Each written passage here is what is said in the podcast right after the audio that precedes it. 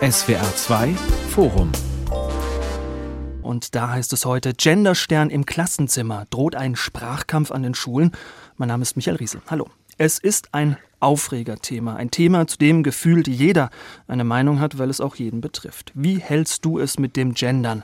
Bei der Frage geht es um Sprache und um Weltbilder, die da aufeinander prallen. Ob Genderstern oder Binnen-I im Alltag wurscheln wir uns alle irgendwie durch. Wie auch sonst, schließlich lernt man das nicht in der Schule, wie man geschlechtergerecht schreibt und spricht. Aber warum eigentlich nicht? Genderstern im Klassenzimmer? Nein, sagt Baden-Württembergs Ministerpräsident Winfried Kretschmann, Sprache könne man nicht politisch befehlen. Aber was ist falsch daran, so zu schreiben und zu reden, dass sich niemand ausgegrenzt oder gar verletzt fühlt, auch im Unterricht? Wie sollen Schulen umgehen mit dem gesellschaftlichen Wandel unserer Sprache? Darüber wollen wir reden in diesem SWR2 Forum mit Ralf Scholl, Lehrer für Mathematik und Physik und Vorsitzender im Philologenverband Baden-Württemberg, mit dem Direktor des Mercator Instituts für Sprachförderung und Deutsch als Zweitsprache an der Universität Köln, Professor Dr. Michael Becker-Mrotzek und mit Berat Gürbis, Vorsitzender im Landesschülerbeirat Baden-Württemberg. Herr Gürbis, aus den Schulen erreichen uns gerade eine Hiobsbotschaft nach der nächsten, egal ob es um die Lesekompetenz von Viertklässlern geht oder den oft beklagten Lehrermangel. Wohin man schaut, so viele Baustellen. Warum also mit dem Thema Gendern noch eine aufmachen? Ja, im Grunde genommen machen wir mit dem Thema Gendern nicht noch eine Baustelle auf, sondern vielmehr gehen in unsere Sprache weiter rein, entwickeln unsere Sprache weiter. Sprache ist ein Phänomen, wo immer weiterentwickelt wird, wo wir immer weiter beobachten. Und natürlich gibt es den Schülerinnen und Schülern natürlich auch ein gewisses Empowerment, wenn wir jetzt auch hier wieder in den Schulen ins Gendern gehen. Wir sprechen hier nicht nur von äh, einem Mann oder einer Frau, von dem generischen Maskulinum oder dem generischen Femininum, sondern vielmehr um verschiedene Identitäten, diese besser zu verstehen und akzeptieren natürlich. Deswegen setzen wir hier vor allem schon da den Ansatzpunkt, dass Gewalt und Vielfalt äh, in den Schulen diskutiert wird und dass es damit zu einer Prävention kommt und zu keinen Diskriminierungen im Alltag. Hm. Herr Scholl, Sie haben gesagt, Gendern in der Schule sei überflüssig wie ein Kropf. Wenn wir in den nächsten 45 Minuten genau darüber diskutieren, vergeuden wir dann unsere Zeit? Nein, sicherlich nicht. Denn die gesellschaftliche Diskussion über das Gendern, die ist sehr wichtig. Aber Schule hat primär erstmal eine andere Aufgabe. Schule hat die Aufgabe, den Schülerinnen und Schülern das beizubringen, was sie unbedingt brauchen. Lesen, schreiben, rechnen in der Grundschule und entsprechend auf höherem Niveau dann in den weiterführenden Schulen. Und selbstverständlich gehört die Gender-Debatte in den Politikunterricht, also die Gemeinschaftskunde an den Schulen. Aber eine Debatte zu führen, ob man nun in Klassenarbeiten äh, gendern sollte, ob dann ein Gender-Sternchen oder ein Binnen-I oder was auch immer verwendet wird, ein Fehler ist oder nicht, das ist eine Debatte, die sollte man dringlichst aus der Schule heraushalten, für klare Regeln sorgen. Dafür gibt es zurzeit die Regeln des Rats der, für deutsche Rechtschreibung, die deutlich sagen, wer gendern möchte, kann das tun und der soll dafür dann entweder neutrale, übergreifende Formen verwenden, wie zum Beispiel Lehrkräfte, oder eben feminine und maskuline Formen wie Schülerinnen und Schüler. Und das ist im Übrigen auch die Verwaltungsvorschrift in Baden-Württemberg, das so zu verwenden. Und unserer Meinung nach ist es richtig, mit solchen klaren Regeln zu arbeiten. Die gesellschaftliche Diskussion, die muss geführt werden. Aber dann bitte in der Schule nur im Politikunterricht und nicht äh, als Klassenkampf. Hm. Gendern ist in der Schule angekommen. Das hat Theresa Schopper, die grüne Kultusministerin von Baden-Württemberg, schon letztes Jahr festgestellt. Herr Becker-Mronzek, als Bildungsforscher, der sich viel mit den Schulen beschäftigt, teilen Sie die Einschätzung von Frau Schopper? Ja, das äh, Gendern ist in der Schule angekommen. Und äh, es ist schon lange in der Schule angekommen, denn, und äh, da möchte ich deutlich widersprechen, ähm, Schule hat nicht nur die Aufgabe, Basisqualifikationen zu vermitteln, die natürlich auch, aber es ist seit jeher für den Deutschunterricht die Reflexion über Sprache, Sprachkritik ein elementarer Bestandteil des Deutschunterrichtes. Wir müssen uns über die Mittel, mit denen wir uns verständigen wollen, darüber müssen wir in der Schule sprechen, darüber müssen wir mit den Schülerinnen und Schülern sprechen. Und dass wir das tun, zeigt, dass wir auch das ernst nehmen. Denn es sind nach meiner Erfahrung etwa in der universitären Lehre, aber auch in der Schule gerade die jungen Menschen, die hier besonders sensibilisiert sind. Und da würde ich auch nicht damit argumentieren, dass Schule eine Verwaltungsinstitution ist. Schule ist eine Bildungsinstitution und die Verwaltungsvorschriften, ähm, die öffentlichen Verwaltungen, die sich äh, bei ihren Schreibungen auf den Rat der deutschen, äh, den Rat für deutsche Rechtschreibung berufen, das kann man nicht äh, mit äh, dem vergleichen, was in der Schule passiert. Hm. Aber wenn Sie sagen, das Gendern sei schon lange in der Schule angekommen, von welchen Schulformen reden wir da? Dem Gymnasium, der Gesamtschule, der Grundschule oder geht das durch alle Bereiche? Ja, ja, in der Grundschule ist es vielleicht noch nicht äh, so angekommen, weil äh, da noch äh, der Erwerb der basalen Qualifikation deutlich mehr im Vordergrund steht. Aber natürlich in dem Augenblick, wo da ähm, Texte gelesen werden, äh, die unterschiedliche Formen, ob es nun das Sternchen ist, das Binnen-I oder was anderes nutzen, äh, muss es auch da behandelt werden. Es ist natürlich ein Thema in der Sekundarstufe 1 und in der gymnasialen Oberstufe und da natürlich für alle Schulformen denn ähm, alle diese Schülerinnen und Schüler sind Teil unserer Gesellschaft. Mhm. Herr Göbes, äh, bis letztes Jahr sind Sie noch zur Schule gegangen, auf eine Berufsschule in Biberach an der Riss. Keine Millionenmetropole wie Berlin oder Hamburg, sondern eine 32.000 Einwohnerstadt in Oberschwaben. Wie oft haben Sie es erlebt, dass Lehrer im Unterricht gendern? Also bei uns praktisch gar nicht eigentlich. Äh, vielmehr stellte sich die Frage dann, wenn man Außenauftritte hatte, also gerade Social-Media-Aktivitäten, Veranstaltungen, wo die Schule auch nach außen repräsentiert wurde, spielte das natürlich dann eine große Rolle. Also wie tritt die Schule gegenüber außer schulischen Personen auf, also sei es jetzt äh, Politikern, sei es jetzt äh, Eltern, Schülern anderer Schulen. Ähm, das hat natürlich auch eine Außenwirkungsrolle. Gendert jetzt die Schule oder nicht? Äh, wie attraktiv macht das dann die Schule für die Schülerinnen, aber auch für andere, also beispielsweise die Eltern, die Lehrer? Was halten die denn davon? Und natürlich im Unterricht hat das weniger eine Rolle gespielt. Da wurde vermehrt natürlich das, was äh, Herr Scholl schon angesprochen hat, eben Schülerinnen und Schüler, also beide Formen benutzt. Weniger Binnen-I oder Sternchen dann auch wirklich auf Papier benutzt. Ja, man hat ja so als Außenstehender die Vorstellung in den Klassen, da sitzt jetzt eine woke Generation von Schülern, die beschäftigt sich viel mit Themen wie Rassismus und Geschlecht.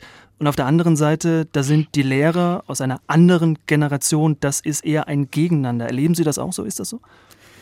Würde ich pauschal nicht so sagen. Ich glaube, das kann man nicht so ausdrücken. Ähm, ich glaube vielmehr, die Lehrerinnen und Lehrer haben auch äh, Respekt natürlich davor, was wollen ihre Schülerinnen und Schüler und gehen darauf vermehrt dann auch ein. Also ich glaube nicht, dass die Gro äh, der Großteil der Lehrkräfte sagt, ja, äh, nur weil meine Schüler gendern wollen, muss ich jetzt nicht auch gendern. Ich glaube vielmehr, dass es ähm, sich gegenseitig beeinflusst. Also so ein Wechselspiel, wenn die Schüler sagen, sie wollen gendern, dann wird das von der Lehrkraft vielleicht auch ein Stück weit adaptiert. Aber so komplette Gegensätze, glaube ich, finden wir hier nicht. Herr Scholl, was ist denn da Ihr Eindruck? beim Thema gendergerechte Sprache. Gibt es da eine Kluft zwischen Schülern und Lehrern? Habe ich nicht so erlebt und die Rückmeldung, die ich aus den verschiedensten Gymnasien habe, sagt eigentlich, das ist kein Thema, was die Schüler, hm, ich sag mal, so massiv umtreibt, wie Fridays for Future es vor zwei, drei Jahren getan hat.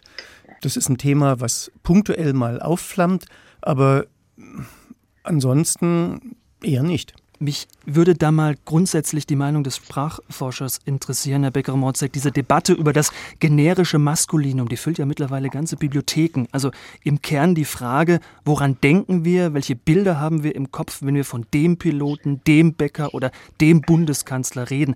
Brauchen wir Sonderzeichen wie das Binnen-I oder den Genderstern, um die Vielfalt der Geschlechter sichtbar zu machen?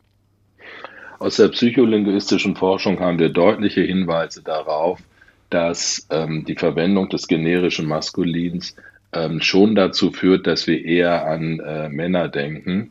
Ähm, das sieht man beispielsweise daran, dass es länger dauert, äh, bis dann zum Beispiel Antworten gegeben werden, wo es dann auch um Frauen geht. Das ist schon ein Hinweis darauf, dass das generische Maskulin heute nicht mehr so funktioniert, wie es vielleicht mal funktioniert hat. Ähm, und insofern können wir hier auch einen ähm, Sprachwandel ähm, beobachten es ist auch in der Linguistik gar nicht der Aufreger, äh, wie es manchmal erscheint. Ich glaube, das ist in bestimmten Diskussionen äh, wird äh, an dieser Fragestellung, an diesem Sprachwandel, der ein ganz normaler Teil ähm, unseres, unserer Kommunikation ist, wird dieses Thema ähm, manchmal unnötig aufgebläht. Ähm, und in der Linguistik sind wir da eigentlich relativ entspannt. Mhm.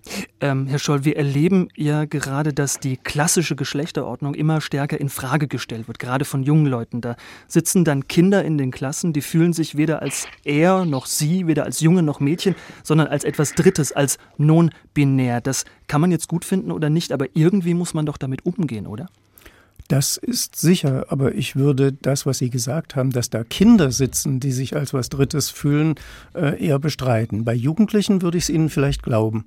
Aber ich glaube nicht, äh, dass es vor der Pubertät sich ein äh, Kind äh, da als Drittes fühlt. Das würde mich mm, eher mm, erstaunen, mhm. sage ich mal. Ja, aber dann lassen Sie es Jugendliche sein. Also wie mhm. reagiert man auf solche Menschen, also die sich möglicherweise in der Sprache, in der der Mann als Norm, der Mann als Maßstab eingeschrieben ist, ausgeschlossen fühlen? Also ich würde es erstes mal eine hm, vielleicht etwas provokative Frage stellen. Das Gender-Sternchen soll ja genau für alle die stehen, die ähm, durch die zwei Formen nicht erfasst sind. Ähm, und hat die eigentlich jemand mal gefragt, ob sie sich dadurch wirklich repräsentiert fühlen? Das ist das, was ich mich frage. Also gut, ich bin nun einfach mal ähm, als Junge geboren und als Mann groß geworden und fühle mich auch so. Ähm, an mir geht das vorbei.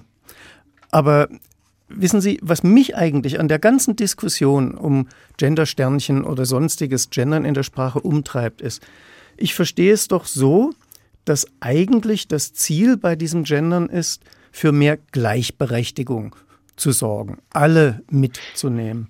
Aber ändert das Gendern denn wirklich die Gleichbehandlung? Das würde ich schwer bezweifeln. Und da müssten wir doch wo ganz anders ansetzen.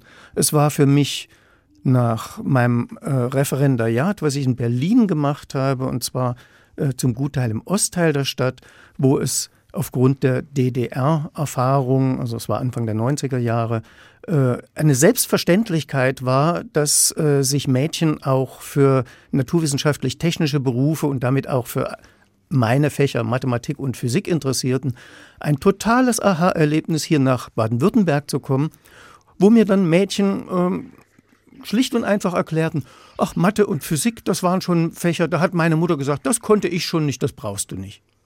Das wäre der Punkt, wo man dann vielleicht mal ansetzen sollte, denn das würde viel mehr bewirken. Naja, ich denke, man kann das eine nicht gegen das andere ausspielen. Natürlich muss man äh, Fragen äh, der Gleichberechtigung und der Chancengleichheit behandeln. Ähm, aber das äh, heißt natürlich nicht, äh, dass man nicht da, wo sich Sprachwandel zeigt, äh, da ähm, reflektiert mit umgehen kann. Das Institut für deutsche äh, Sprache in Mannheim, wo auch der Rat für deutsche Rechtschreibung ähm, beheimatet ist, empfiehlt ähm, in einer seiner letzten Pressemitteilungen, dass äh, hier ein bisschen mehr Toleranz und äh, Gelassenheit bei dem Thema Platz greift, dass wir äh, weder äh, Vorschriften machen müssen, dass es so oder so sein muss, was übrigens auch keiner tut. Es sind in der Regel die Gegner, ähm, die das äh, Gendern äh, verbieten wollen.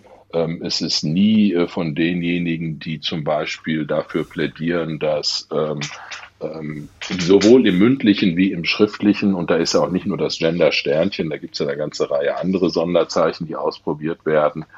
Ähm, da ist eigentlich nie für plädiert worden, dass man die verwenden muss. Und das IDS stellt es zum Beispiel seinen Mitarbeiterinnen und Mitarbeitern frei, all diese Formen auszuprobieren, einschließlich des generischen Maskulins, um dann äh, zu sehen, wohin die Reise geht. Denn Sprachwandel ist in der Tat etwas, äh, was man nicht verordnen kann. Das ist äh, so etwas wie die Trampelpfade, die sich ergeben, wenn irgendwo ähm, eine Straße gesperrt wird und man sich neue Wege suchen muss, dann zeigt sich nach einiger Zeit, wo die Menschen hergehen. Und so ist das auch mit dem Sprachwandel. Das sind neue Pfade, alte wachsen zu, neue entstehen und im Augenblick beobachten wir gerade, wo die Menschen ähm, hinwollen. Und da ein bisschen Gelassenheit und gegenseitigen Respekt in der Sprache finde ich äh, genau ähm, angemessen. Hm, ja, Sie beschreiben, äh, wie es im Moment an den Schulen zugeht. Ähm, da gibt es Schulen, Schulleitungen, äh, Lehrer, die gehen ganz unterschiedlich mit dem Thema um. Der eine verwendet den Genderstern und spricht im Unterricht von SchülerInnen. E-Mails werden gegendert, teilweise auch Unterrichtsmaterialien, mal mit Doppelpunkt, mal mit Unterstrich. Schulen gendern auf ihrer Homepage im Internet. Dieses äh, chaotische Bild, dieser Wildwuchs, äh, damit wäre die Schule ja quasi ein Spiegel der Gesellschaft. Die ist beim Thema Gendern ja auch ein großes Experimentierfeld. Der Becker Motzek, Sie haben gerade von den Trampelpfaden gesprochen. Keiner weiß genau, wie es richtig geht. Aber Herr Scholl, Schule soll mir doch eigentlich sagen, wie es richtig geht. Wie passt das denn zusammen? Ja, eben gar nicht. Das ist ja genau das Problem. Deswegen ist ja der Wunsch der, ich würde mal sagen, übergroßen Zahl der Lehrerinnen, wir wollen eine verbindliche Regelung, die das Kultusministerium trifft, sodass wir wissen, was wir im Zweifelsfall als richtig und was als falsch zu werten haben. Denn im Zweifelsfall geht es dann im Abitur um knallharte Noten, um Auswirkungen mit dem Abiturschnitt auf Studienberechtigungen. Also, was ist nun? Und da die Lehrkräfte allein zu lassen, das ist halt nicht okay. Und da nützen dann auch die Trampelpfade nichts, ja, wenn hinterher ein Ergebnis stehen muss, was juristisch nicht beklagbar sein soll. Das ist genau einer der Punkte. Also in dieser Hinsicht muss ich Herrn Scholl definitiv recht geben. Wir brauchen klare Vorschriften, wir brauchen einen Rahmen, in dem wir uns alle dann aufhalten, in dem wir wissen, okay, so ist es erlaubt und so eben nicht. Und äh, mein letzter Wissensstand war ja, dass äh, laut Kultusministerium diese Beurteilungs- und Korrekturrichtlinien, Abschlussprüfungen eben keine genauen Aussagen darauf schließen, okay, ist jetzt Gendern in Prüfungen erlaubt oder nicht und wie. Äh, und genau das muss aus unserer Sicht die Politik beantworten. Es braucht einen Rahmen dafür. Wir müssen wissen, in welchem Rahmen wir uns hier befinden dürfen. Wir sagen ganz klar, wir wünschen uns, dass es eben möglich wäre, in Prüfungen und Abschlussprüfungen zu gendern. Allerdings, momentan gibt es diese Regelung nicht. Deswegen aus unserer Sicht, die Politik muss den Rahmen liefern, in dem können wir uns dann alle bewegen und in dem können wir uns dann auch inhaltlich auseinandersetzen. Ob mhm. das Gendern jetzt gut, schlecht oder in Prüfungen relevant ist. Ja, Im Moment gilt, wenn ich das richtig sehe, in Baden-Württemberg das, was die Kultusministerin Theresa Schopper gesagt hat. Zitat, es ist gut, wenn Lehrkräfte gemeinsam mit ihren Schülerinnen und Schülern eine Schreibweise bezüglich der Sonderformen beim Gendern vereinbaren. Zitat Ende. Das heißt, das Problem wird quasi an die Schulen, in die Klassen delegiert. Herr Becker-Morzek, ist das für Sie der richtige Weg? Ich wundere mich, dass man äh, bei so einer Sache jetzt nach staatlichen Regelungen ruft. Ähm, es ist überhaupt nicht, es ist überhaupt Deutschland das einzige Land, das es sich leistet, eine amtliche Rechtschreibung zu haben. Für den mündlichen Sprachgebrauch steht es ohnehin jedem frei, ähm, zu sprechen, wie er will. Im schriftlichen Sprachgebrauch richtet sich das eigentlich die, die amtliche Rechtschreibung nur an die Schulen und an ähm, die Verwaltung. Alle anderen sind ohnehin frei zu schreiben, auch wie sie wollen. Und das ist gerade in so einer äh, äh, Situation, wie wir sie haben, finde ich ähm, auch richtig. Und wenn äh, das äh, Beispiel kommt, dass Abiturnoten davon abhängen, dann kann ich nur sagen, empirisch wissen wir, dass die Rechtschreibung ähm, bei den Abiturnoten äh, praktisch äh, keinen Einfluss hat. Und wenn man sich anschaut, wie oft in solchen Texten dann äh, vielleicht gegendert würde, wo es dann vielleicht darum geht, einen Fehler anzustreichen oder nicht, dann ist das selbst im Bereich der Rechtschreibung so ähm, selten der Fall, dass ich zu bezweifeln wage, dass das einen relevanten Einfluss auf die Abiturnote hat. Und wenn wir hier einen Bereich haben, wo wir keine klaren Regeln haben, dann akzeptiert man äh, die Schreibung so, wie sie sind. Ich sehe da wirklich kein großes Problem drin und äh, bin etwas verwundert, warum man bei einer solchen doch relativ marginalen Frage jetzt nach staatlichen Regelungen ruft die ja zudem auch von jedem Kultusministerium in den 16 Ländern ähm, getroffen werden müssten.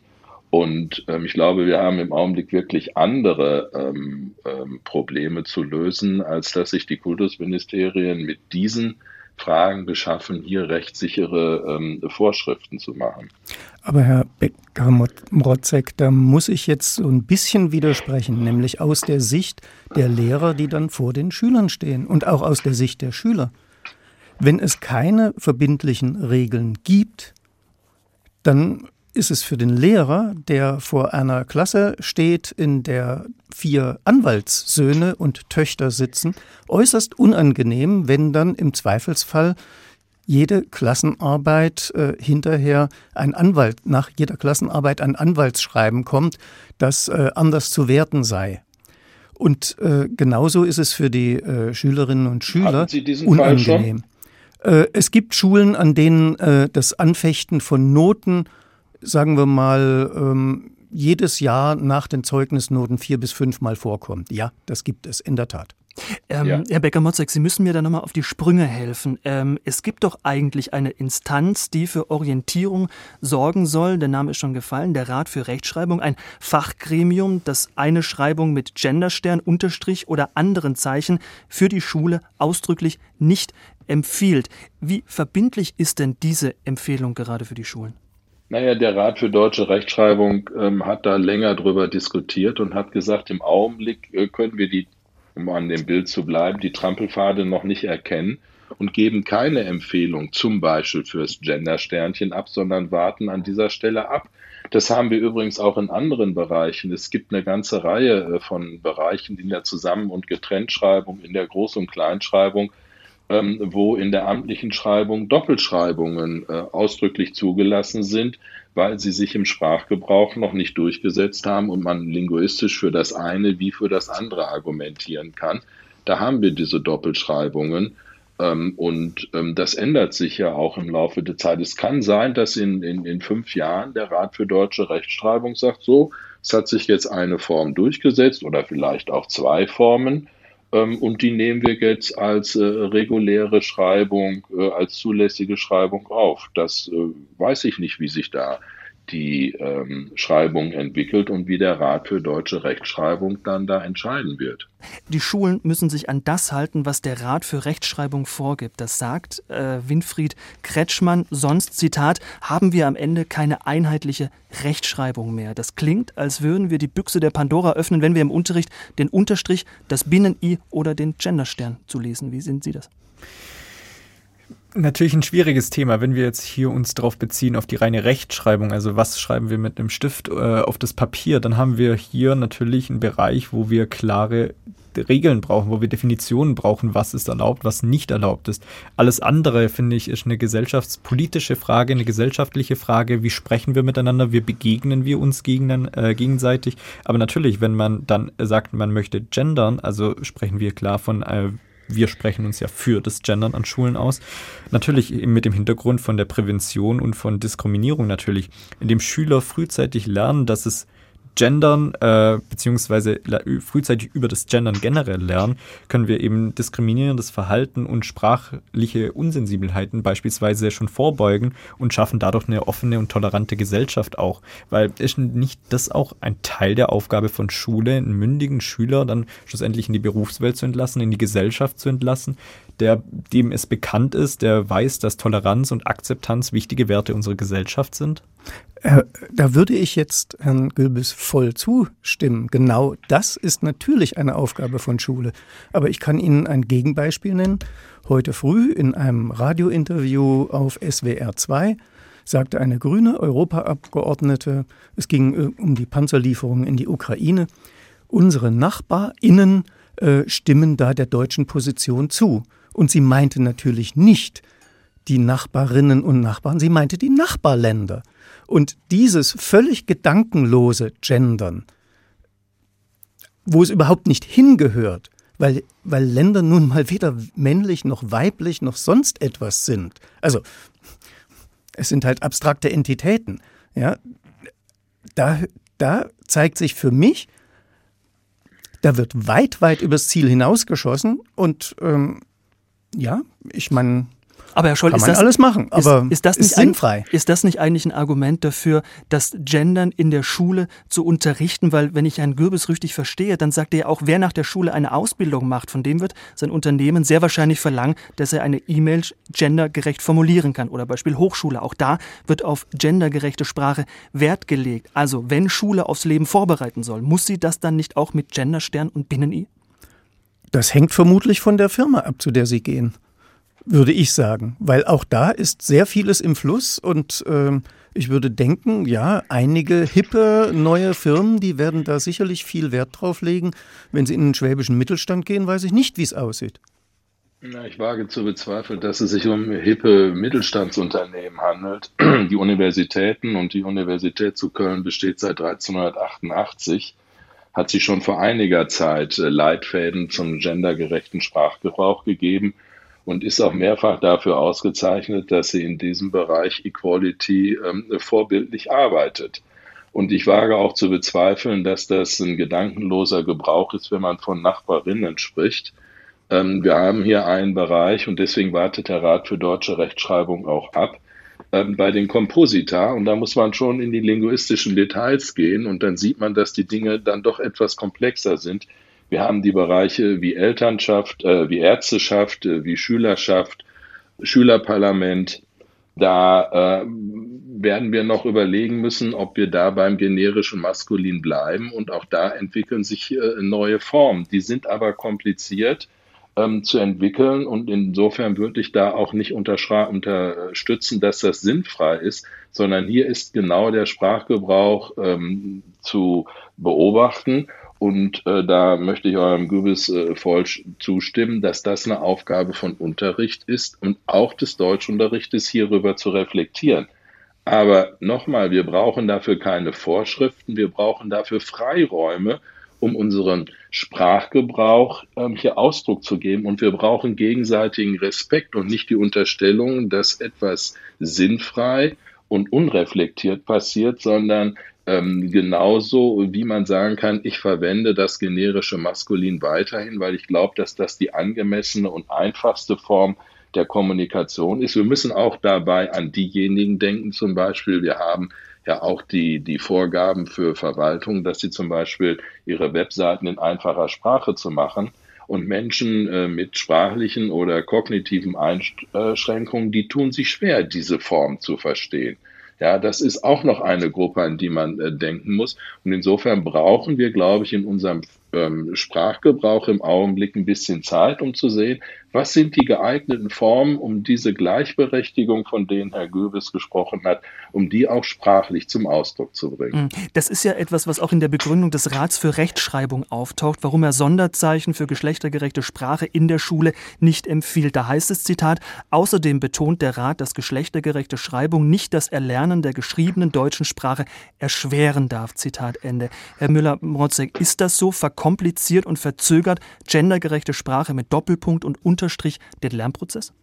Da haben wir bis jetzt keine ähm, Untersuchung zu. Ich würde mal davon ausgehen, dass die Schülerinnen und Schüler, und das ist ein großer Teil, das sind ja immerhin 75 Prozent, die nach wie vor ähm, das äh, Lesen und Schreiben ähm, zügig und gut erwerben, dass das für die äh, kein sonderliches äh, Problem ist. Für die anderen äh, könnte es sein, dass es die Dinge ähm, erschwert. Sie stehen aber auch, auch nicht auf der Agenda in der, in der Grundschule, wenn es darum geht, die grundlegenden äh, Verhältnisse von äh, Lauten und Buchstaben, ähm, von grammatischen Funktionen äh, in der Orthographie auszudrücken. Das kommt, kommt ja erst später, frühestens in der Sekundarstufe dazu.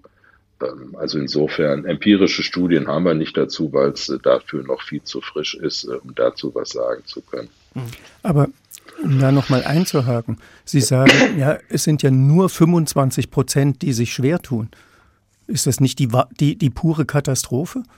Wir waren mal bei Zahlen, die waren fünfmal geringer. Und ja, auf gut Deutsch ja, gesagt, eines der Probleme, was die Schule momentan hat, ist, dass sie gesellschaftlich mit allen möglichen Aufgaben zugepflastert wird und dass für die basale, zentrale Tätigkeit der Schule, nämlich den Kindern und Jugendlichen etwas beizubringen, immer weniger Zeit ist. Das ist jetzt eine andere Diskussion, ähm, was sozusagen die Aufgaben von Schule sind. Ähm, die Frage war, ob sozusagen Gender-Sternchen dafür verantwortlich sind, ähm, dass Schülerinnen und Schüler nicht gut lesen und schreiben können. Und äh, da bin ich der Meinung, dass wir da empirisch im Augenblick noch nichts zu sagen können die Wahrscheinlichkeit aber gering ist, dass das äh, der Fall ist. Natürlich ist das eine Katastrophe, wenn ein Viertel der Kinder und Jugendlichen am Ende der Grundschule bzw. der Sekundarstufe die Mindeststandards und damit die basalen Kompetenzen im Lesen, Schreiben und in der Mathematik nicht erreichen. Ähm, und ähm, die Ursachen ähm, hierfür äh, sind vielfältig. Und eine der Ursachen äh, ist nicht, dass immer mehr Aufgaben dazukommen, sondern eine der Ursachen ist auch darin äh, zu sehen, dass die ähm, Aufgaben der Schule nicht in der Weise wahrgenommen werden, wie es notwendig ist. Und ich erinnere nur daran, dass zum Beispiel das Üben im Deutschunterricht über lange Zeit diskreditiert wurde und stattdessen ähm, sehr viel ähm, nur noch von, von Kreativität gesprochen wurde. Voraussetzung von Kreativität ist aber, dass man in den basalen Fertigkeiten, zum Beispiel Lesen und Schreiben, so viel Routine hat, dass man kreativ werden kann. Das gilt ähm, für jede äh, Sportart, das gilt für die Musik, das gilt für die Kunst, ähm, dass man erst dann wirklich kreativ werden kann, wenn man äh, die, die, sein, sein, sein Handwerk versteht. Da kann ich Ihnen, Herr Rotzek, nur völlig zustimmen. Das gilt auch darüber hinaus für Mathematik, für Naturwissenschaften, das gilt für jedes Fach. Hm. Und da haben wir in der Tat ein massives Problem. Herr Gübes, äh, Sie vom Landesschülerbeirat fordern Gendern in Prüfungen nicht länger als Fehler zu bewerten. Das heißt, ähm, man fördert geschlechtergerechte Sprache nicht aktiv, bestraft es aber auch nicht, wenn Schüler sie verwenden. Verstehe ich das so richtig? Das verstehen Sie vollkommen richtig. Wir setzen den Fokus vermehrt eben darauf zu sagen, es soll nicht als Fehler gelten. Wir sagen zwar, wir bei uns im Landesschülerbeirat, wir gendern, wir finden Gendern gut und wir finden das eine gute Möglichkeit, inklusivere Sprache zu benutzen und einen Umgang dafür zu schaffen. Wir sagen aber ganz klar, in der Schule sollte es nicht als Fehler gelten. Niemand sollte belächeln belächelt, ausgelacht oder ähm, diskriminiert werden, nur weil er jetzt eben gendert. Diese Fälle erleben wir eben auch an Schulen. Es kann eben nicht sein, dass jemand, der sich dafür einsetzen möchte, der wirklich will, äh, der gendergerechte Sprache benutzen will, der äh, sich kreativ austoben möchte, ähm, dafür bestraft wird, weil er seine Kreativität freien Lauf lässt. Natürlich, Kreativität hat irgendwo auch Grenzen. Ähm, und deswegen sagen wir trotzdem, es darf nicht als Fehler gelten. Natürlich, wir haben es vorhin gehabt, äh, es wird nicht klar festgeschrieben, was es in Prüfungen und Abschlussprüfungen gilt. Äh, nach wie vor auch nochmal hier der Wunsch, es sollte nicht als Fehler gelten. Wir sind da ja insgesamt in einer paradoxen Situation. Jetzt ob in Unternehmen, in Hochschulen, in Medien, vielfach wird gegendert und das, obwohl die Mehrheit der Deutschen die gendergerechte Sprache mit Stern, Unterstrich und Binnen-I laut Umfragen ablehnt. Herr Becker, Morzek, was heißt denn das für die Schule? Naja, man muss bei den Umfragen nochmal nachfragen, äh, wie die zustande gekommen sind, unter welchen ähm, Bedingungen ähm, die, die Fragen gestellt wurden. Und äh, wir haben einen Sprachwandel und es ist auch nicht so, dass die Mehrheit bei der Sprache darüber entscheidet, äh, was richtig und äh, falsch ist, sondern äh, auf Dauer wird sich ein Sprachgebrauch durchsetzen. Und wir haben es halt ähm, äh, äh, eigentlich immer so gehabt, dass es an irgendwelchen Stellen anfängt und sich ausbreitet oder auch nicht ausbreitet. Es sind auch sprachliche Formen wieder verschwunden, weil sie nicht mehr gebraucht wurden. Und für die Schule heißt das, das ist jetzt kein zentrales Problem und ich kann da die Position äh, des äh, Landesschülerbeirates äh, nur unterstützen, zu sagen, Gendern ermöglichen, ähm, die Form äh, freistellen und in, in diesem kleinen Bereich sagen, das wird so akzeptiert, äh, wie, wie die Schülerinnen und Schüler äh, schreiben. Ähm, und zwar in der gesamten Palette, so wie es das Institut für deutsche Sprache äh, in Mannheim seinen Mitarbeiterinnen und Mitarbeitern auch freistellt. Hm, Herr Stoll, da würde mich Ihre Meinung interessieren. Wie weit muss sich die Schule an der real existierenden Sprachpraxis orientieren, beziehungsweise darf sie sich ihr verschließen?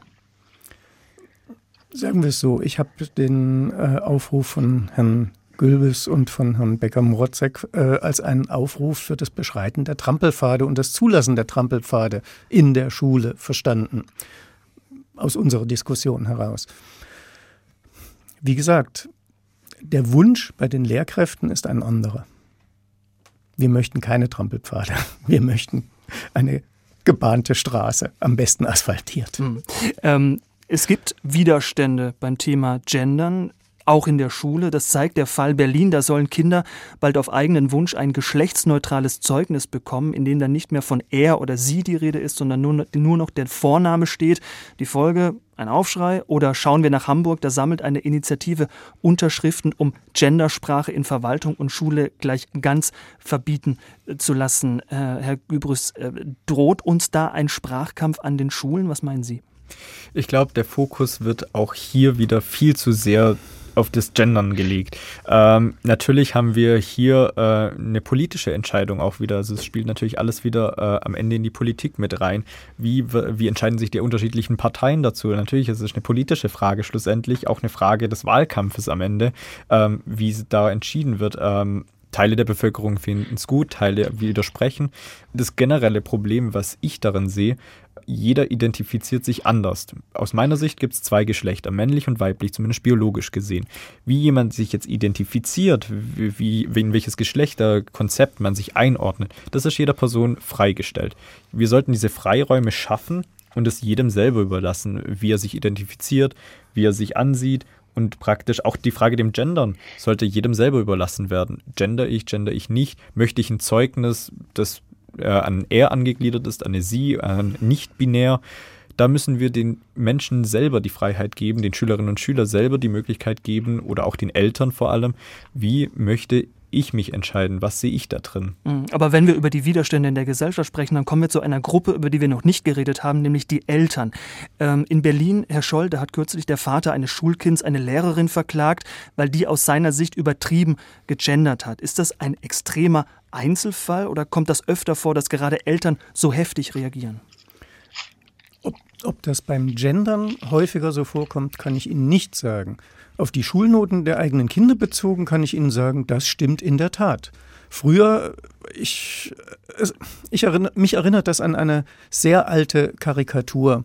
Äh, da stand so 1960, sah man äh, zwei Eltern mit einem kleinen Jungen oder Mädchen, ich weiß es nicht mehr, und äh, gegenüber steht der Lehrer und die Eltern haben das Zeugnis in der Hand und da steht irgendwo eine fette Fünf drauf und sie gucken das Kind an und sagen, was hast du gemacht?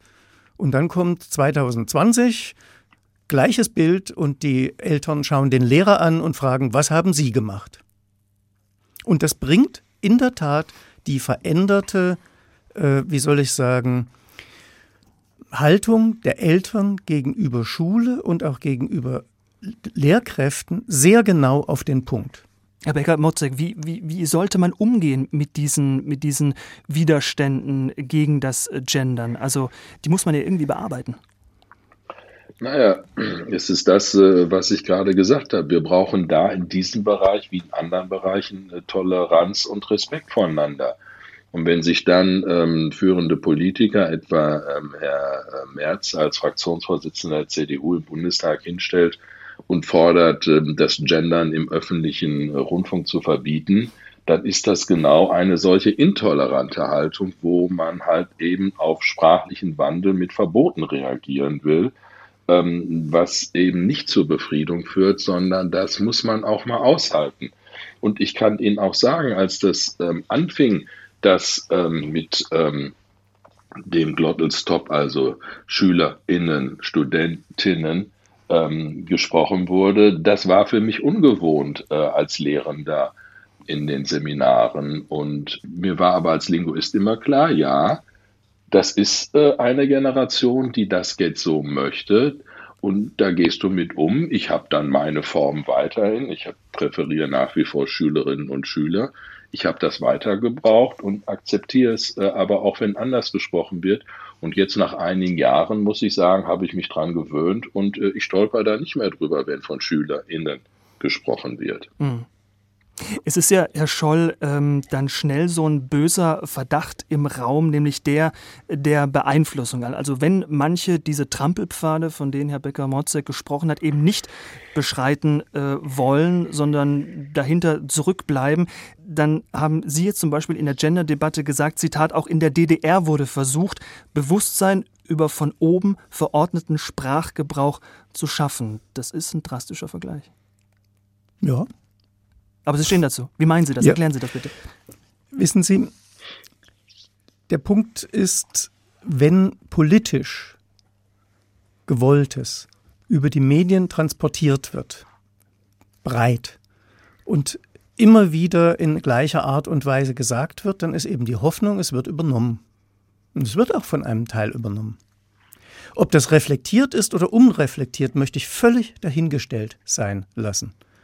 Und ich glaube, dass dieser Vergleich auch wenn völlig unterschiedliche Intentionen dahinter stehen, durchaus gerechtfertigt ist von der Art und Weise.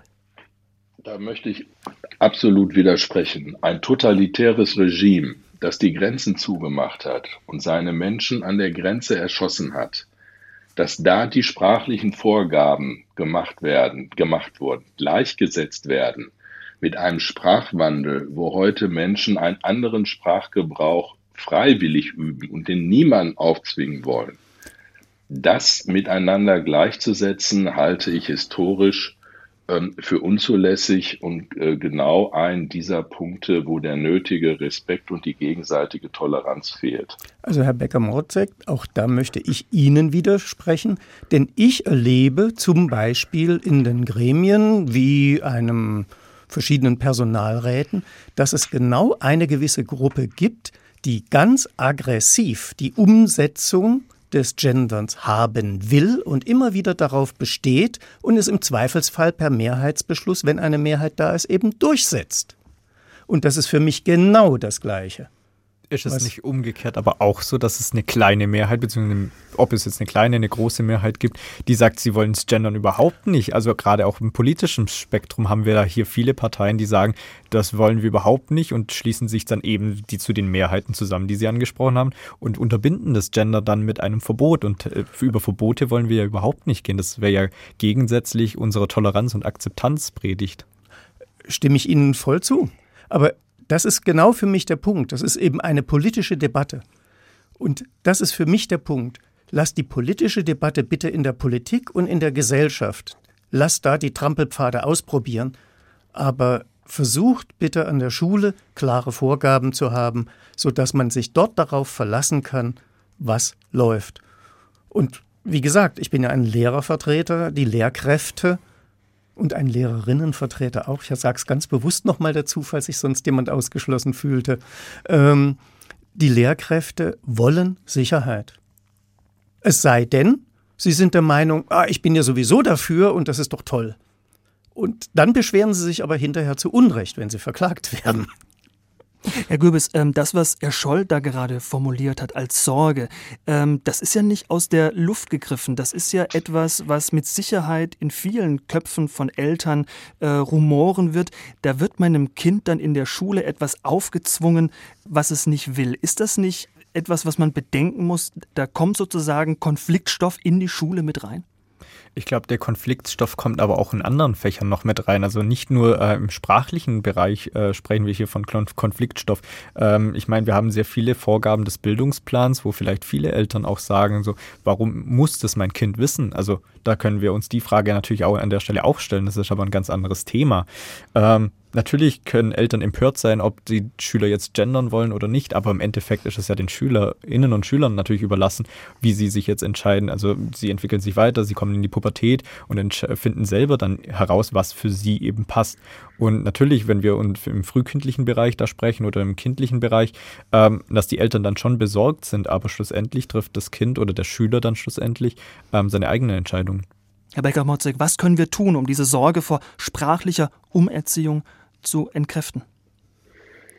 Naja, indem wir deutlich machen, dass es niemand im Augenblick um sprachliche Umerziehung geht, sondern äh, dass es darum geht, ähm, ein gewandeltes äh, Verständnis äh, der Geschlechter zueinander von Gleichberechtigung und Gleichheit auch sprachlich auszudrücken.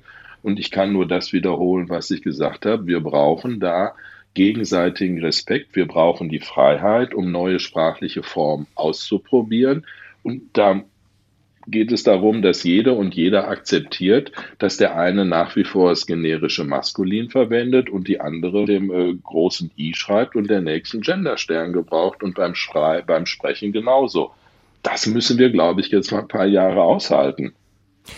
Das nehmen wir als Schlusswort in diesem SWR2 Forum Genderstern im Klassenzimmer. Droht ein Sprachkampf an den Schulen? Das war heute unser Thema. Und ich bedanke mich bei meinen Gästen, bei Ralf Scholl vom Philologenverband Baden-Württemberg, bei Michael Becker-Morzek, Direktor des Mercator-Instituts für Sprachförderung in Köln und bei Berat Gürbis vom Landesschülerbeirat Baden-Württemberg. Mein Name ist Michael Riesel. Ich sage danke fürs Zuhören und machen Sie es gut.